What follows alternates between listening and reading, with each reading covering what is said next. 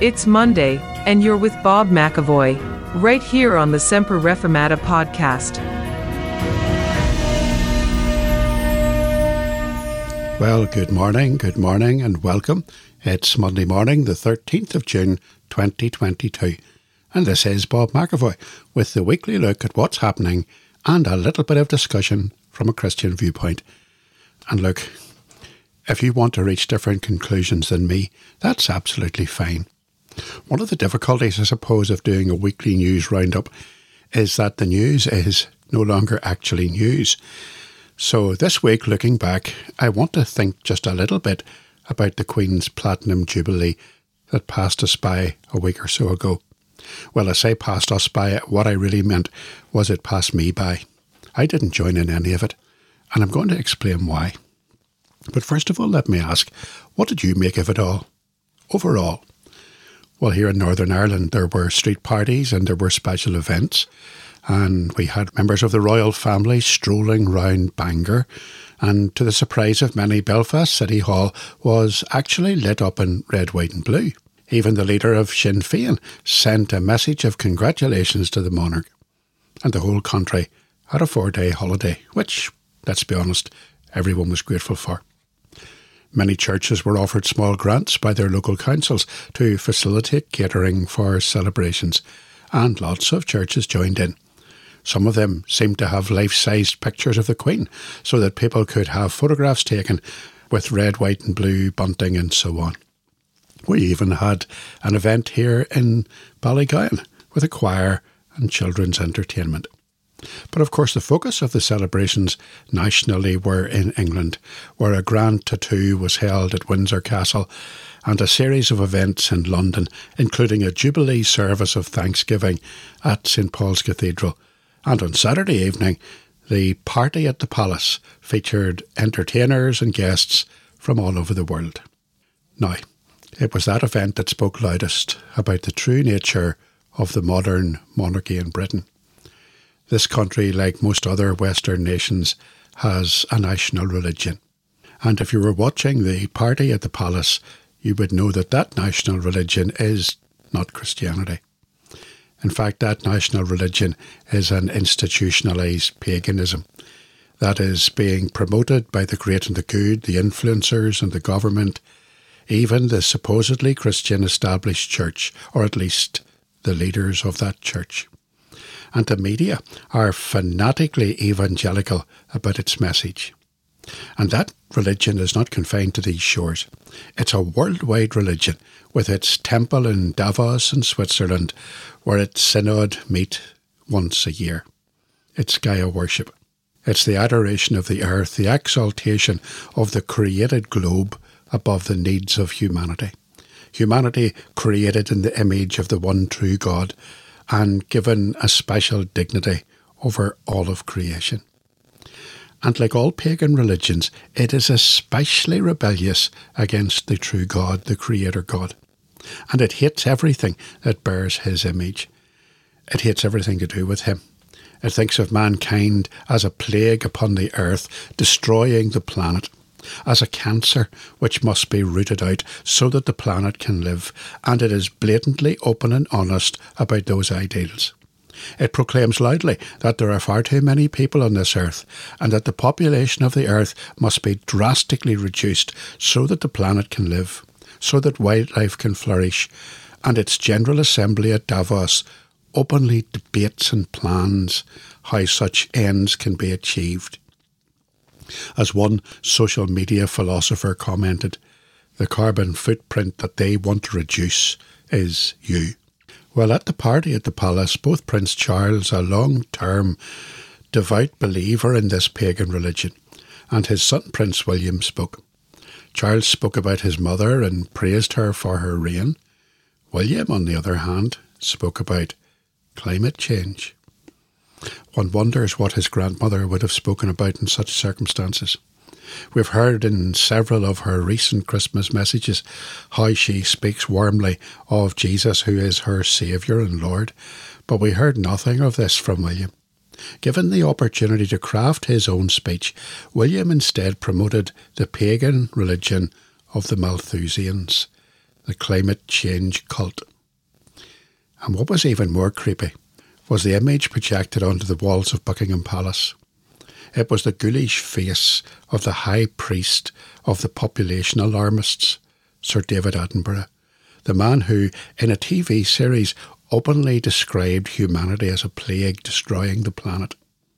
William Windsor may one day be king, defender of the faith, a Malthusian who is thoroughly initiated into the climate alarmist religion. And by the way, he's also a hypocrite.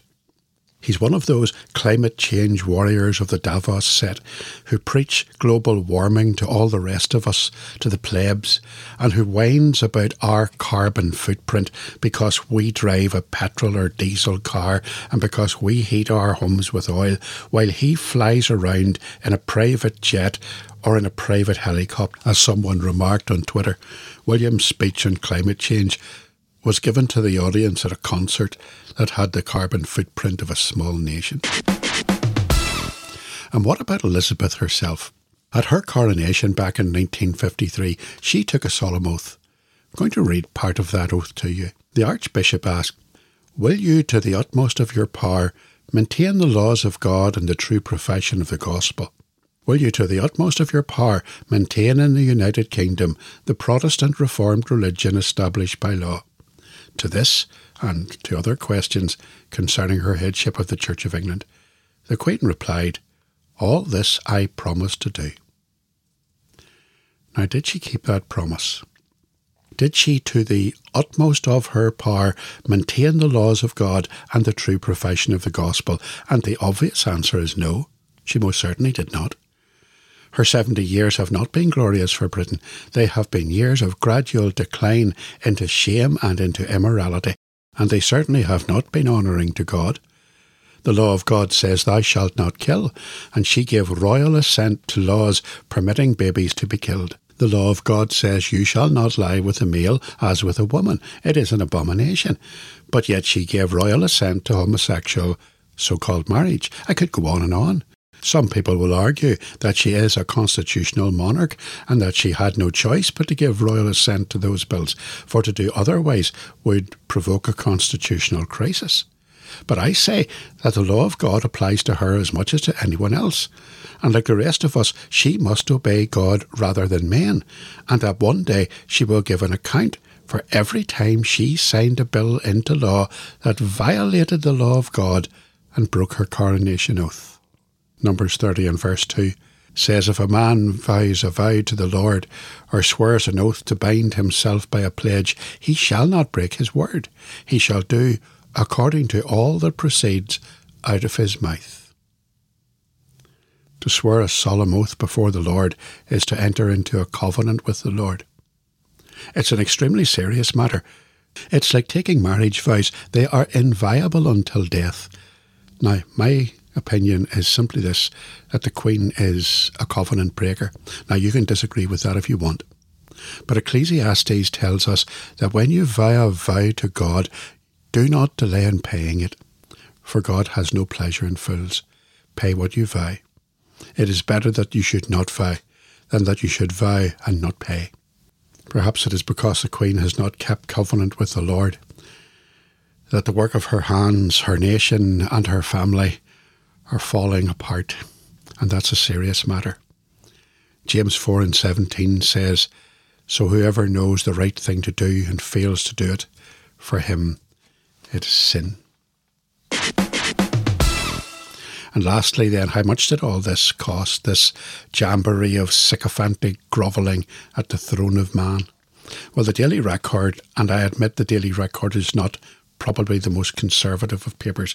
But the Daily Record tells us that the money for the event is coming from several different revenue streams, and that some won't be happy to read that a big chunk comes directly from the UK taxpayer, in other words, us. Chancellor Rishi Sunak has set aside 28 million of taxpayers' money for this four day event, according to the government's March 2021 budget. And there's 22 million more of National Lottery funding being made available for this bank holiday. Now, when inflation and rising food and fuel costs are pressing hard upon the average family, I ask is this a sensible way to spend money? Here's some more money facts. The royal family got an increase of £18.1 million to £87.5 million. MPs got an increase of 2,200 per year to 84,144. At the other end of the scale, a 17 year old worker got an increase of 19p an hour to £4.81 an hour, and pensioners got an increase of £5.56 pence per week. Okay, admittedly, some people will counter argue that the Jubilee celebrations will have brought in billions of pounds in tourist revenue. But sure, who knows? Well, I'd no interest in Elizabeth's Jubilee celebrations. I'm just a curmudgeon. So I just think that events like this are bread and circuses to keep the masses happy, while the government impose more and more unjust laws and regulations to give us a feel good factor, while our tyrannical Secretary of State, for example, presides over the death of thousands of unborn babies and calls it his moral duty. And what a good time for the government to bury bad news. Yet the Bible does tell us that we are to fear God and honour the King, that we are to be submissive to rulers and authorities, that we're to pray for them, that supplications and prayers and intercessions and thanksgivings be made for all people, for kings and for all who are in high positions, that we may lead a peaceful and quiet life, godly and dignified in every way. But none of those commands preclude us from calling them out when they err, holding them to account for when they act in an ungodly fashion. And we need to remember that ultimately our first allegiance is to the one who is the King of Kings, the Lord over all, King Jesus. Well, I'm likely to be off to the Tower of London soon, so if you don't hear from me, you'll know where to find me.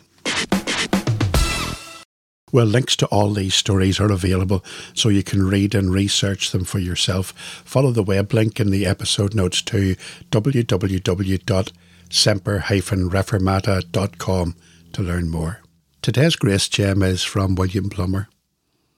Plumer writes Christ's kingdom is universal. It includes all worlds, all creatures, all causes. Nothing in heaven, nothing in earth is outside of it. His saints praise him, the angels adore him, the devils are subject to him.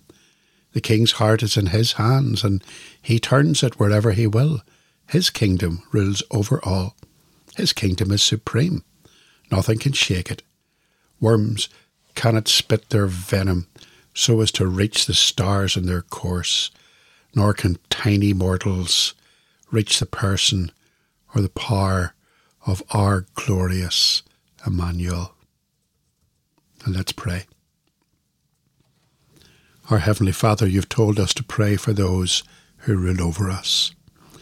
Our prayer for our rulers is that they might come to know you as their Lord and Saviour, that they might repent of their sins and turn from their wickedness.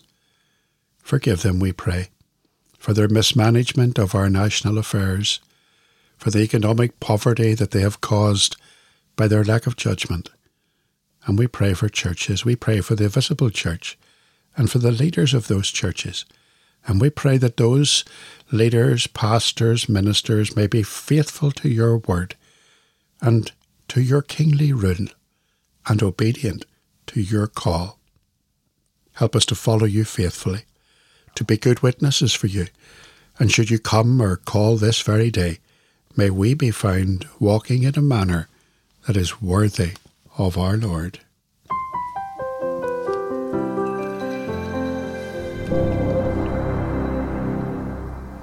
Well, that's all for now. Links for all these stories are on the website semper-reformata.com and there's a link to that website in the episode notes. Catechism class is tomorrow, Tuesday at 1 o'clock, and there should be a sermon podcast on Saturday. So don't be discouraged.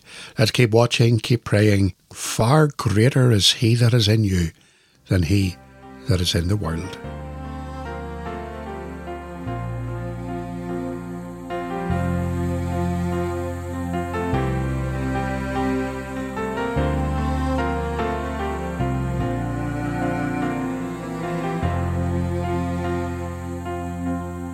Thank you for listening. If you've enjoyed this episode of the podcast, please help to make it better known by opening the podcast app on your phone or mobile device. Then, search for the Semper Reformata podcast.